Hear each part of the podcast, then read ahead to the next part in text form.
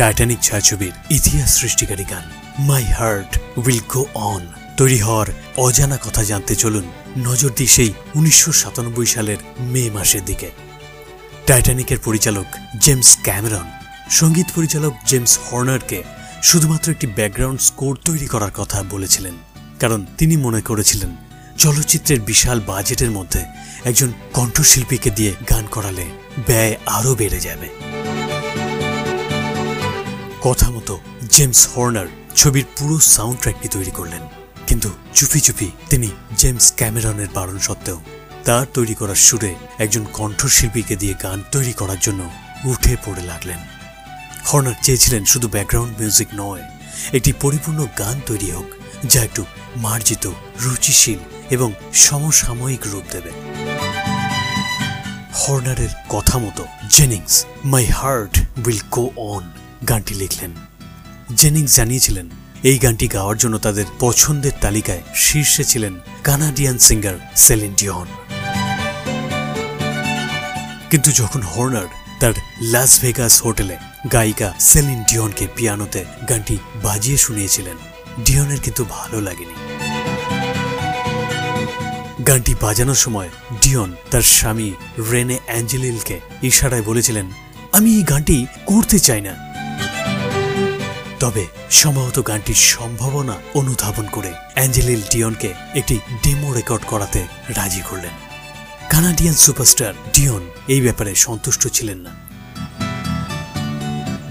কয়েক সপ্তাহ পরে ডিয়ন যখন নিউ ইয়র্ক সিটিতে ডেমো গানটিতে কণ্ঠ দিতে আসলেন, তখন তার শরীর ভালো ছিল না। যা হোক, হর্নার ডিয়নকে দ্রুত টাইটানিক প্লটের সার সংক্ষেপ দেওয়ার পর ব্ল্যাক কফি ছেড়ে লাইট নিভিয়ে ডিয়ন ভোকাল বুথের দিকে এগিয়ে গেলেন।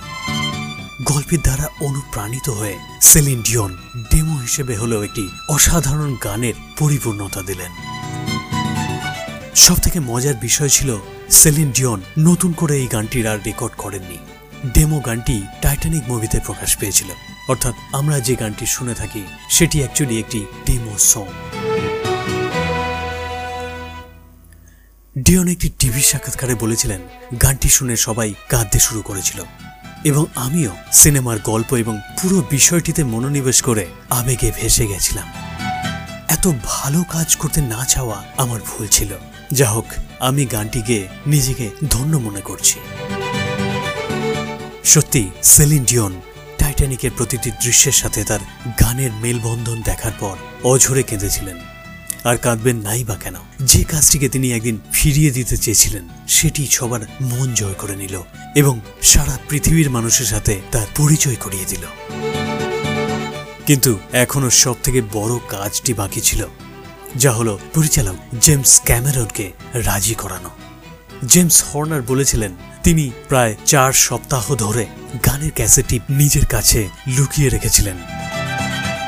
আর সেই মুহূর্তের জন্য অপেক্ষা করছিলেন, যখন তিনি ক্যামেরনকে খুব ভালো মেজাজে পাবেন এবং গানের প্রস্তাবটি রাখবেন।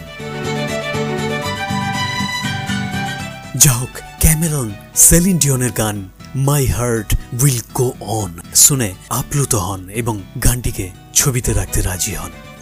গানটির রেকর্ড হয় উনিশশো সাতানব্বই সালের বাইশে মে আর রিলিজ হয়েছিল উনিশশো সাতানব্বইয়ের চব্বিশে নভেম্বর মাসে।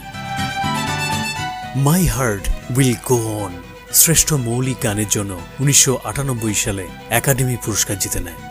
গানটি উনিশশো আটানব্বই সালে সেরা মৌলিক গানের জন্য গোল্ডেন গ্লোব পুরস্কারটিও জিতে নেয়। এছাড়াও উনিশশো নিরানব্বই সালে গ্র্যামি পুরস্কারের বিভিন্ন বিভাগে আধিপত্য বিস্তার করেছিল my heart will go on এভাবেই দেখতে দেখতে my heart will go on একটি ইতিহাসের জন্ম দিল, যা সারা পৃথিবীর শ্রোতাদের মনে অমলিন হয়ে থাকল চিরদিনের জন্য।